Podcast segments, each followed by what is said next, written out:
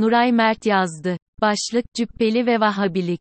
Cübbeli Ahmet Hoca, Vahabilik tehlikesine dikkat çekmiş. Olayın arka planı malum, cemaat içi mücadeleler, vesaire ama önce, anladığım kadarıyla, laik kesimin Cübbeli'nin söylediklerine sarılması mevzu olmuş. Olmasına olur, ne günlere kaldık, radikal İslam'dan şikayet bir cemaat hocasına, kaldı, diye edip vah etmemek de elde değil. Ama aslında şaşılacak bir şey yok. Bu mevzularda din düşmanı olarak yaftalanmamak için cübbeli ve hoca olmak gereken bir dönemde yaşıyoruz. Diğer taraftan, din, dindar, muhafazakar, İslamcılık konularında her şeyi birbirine karıştıran, laik kesimin yazar, gazeteci takımının, cübbeli ve vahabilik konusunun içinden çıkmasının fevkalade zor olduğunu, sergilenen kafa karışıklığında görüyoruz. Öncelikle, İslamcılık ve onun ötesinde, radikal İslamcı diye tanımlanan alanda, bir kısmı ideolojik, çoğu rekabet ve güç ilişkilerine ilişkin pek çok iç çatışmanın olduğunu hesaba katmak gerekiyor. İslamcılık alanında, bu iç çatışmanın en açık örneğine, AK Partisi ve Gülen grubu arasında yaşananlar olarak tanık olduk. Cübbeli Ahmet Hoca gibi cemaat mensupları arasındaki çatışmaların da AK Partisi öncesine gittiğini biliyoruz. Türkiye'de cemaat yapılanmalarının siyasetle ilişkisi de malum AK Partisi döneminin çok öncesine uzanıyor. Merkez sağ partilerin cemaat oyları için girdikleri yarışlar, bugün bu konuları çalışanlar tarafından bile unutuldu. AK Partisi döneminde bu yarışın yerini AK Partisi merkezinde buluşma aldı. Cemaat yapılarının, şiddete dayalı siyaset izleyen, radikal İslamcılık tanımı içinde değerlendirilmesi yanlış olur. Ancak, bu yapılar sonuçta, siyasal İslam'ın unsurlarıdır ve giderek daha fazla ölçüde, Selefi İslam anlayışını temsil ede geldiler. Bu açıdan Cübbeli'nin İslam anlayışı ile Vahabi İslamı arasında ciddi bir fark yoktur.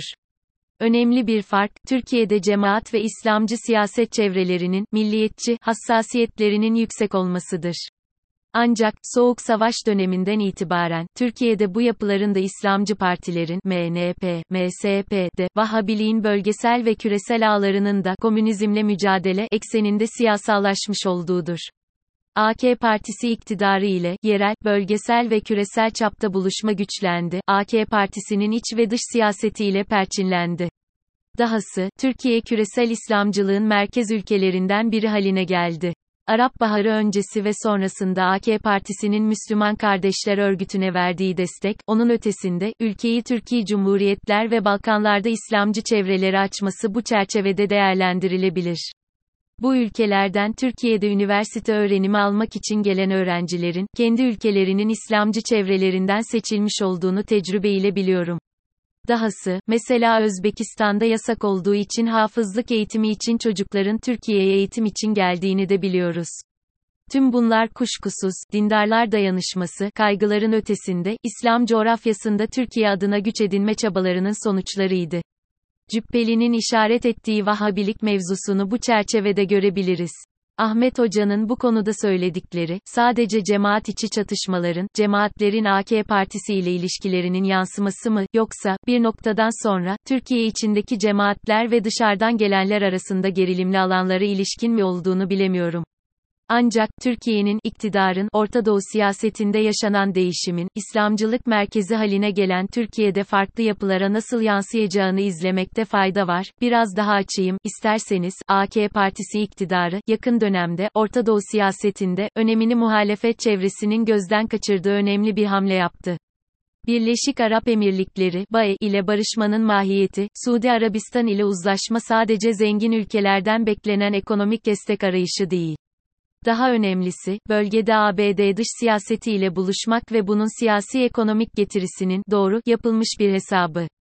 Türkiye'nin İran'a karşı çevreleme siyasetinin yeni hamlesi olan İbrahim Sözleşmesi hattına yakınlaşması ABD Batı siyasetleri için büyük önem taşıyor. İktidar, Arap Baharı sonrasında ısrarla sürdürdüğü Müslüman Kardeşler Örgütü'nü destekleme siyasetini bu çerçevede revize etti. Diğer küresel İslamcı çevrelere dair siyasetinin de bu çerçeveden etkileneceğini düşünebiliriz. Cübbeli'nin Vahabi tehlikesi söylemi tam olarak bu çerçeveye denk düşmüyor. Hatta cemaat içi bir kavganın tesadüfen bir bam teline basmış olduğu da düşünülebilir. Ancak tam da bu konular ortaya dökülmüşken Türkiye'yi mesken tutmuş İslamcı örgüt ve çevreler ile ilişkilerde değişim ihtimalini hatırlatmak istedim.